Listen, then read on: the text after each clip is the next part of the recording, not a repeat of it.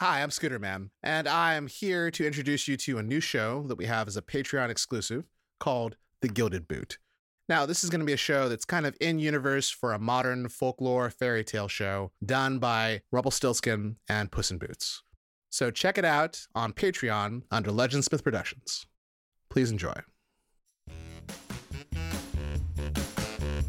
It's been a very long time. And I have been called something of a beast. By whom? I don't know. She was a real ding dong. So, do we want to mention why we're here? This is the producer stepping in.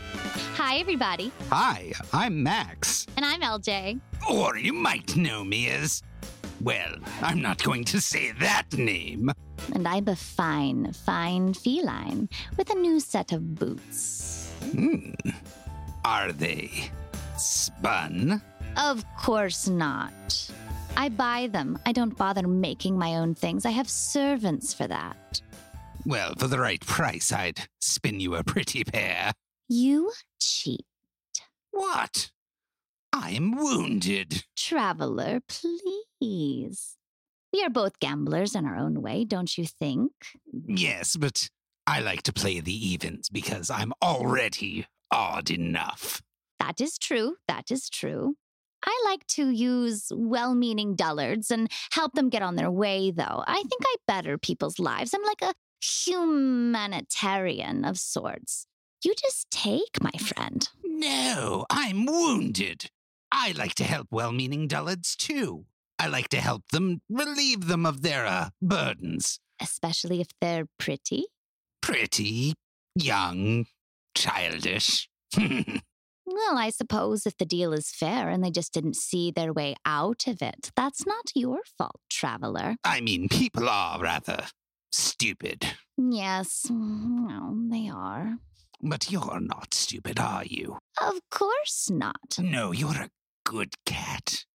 Mm, I can't decide if I like you, but I am a cat. That's par for the course. Yes, it, it, it does seem to be rather playing into the stereotype. I suppose we're here because we're both exceedingly clever and have many wonderful things to say, and perhaps together. we might be able to find a new truth that's applicable to this mortal world. So let us welcome you to The Gilded Boot, a show where we'll be taking a fairy tale character's look at the real world, and maybe sharing our insights, maybe making you laugh, maybe taking what you don't need.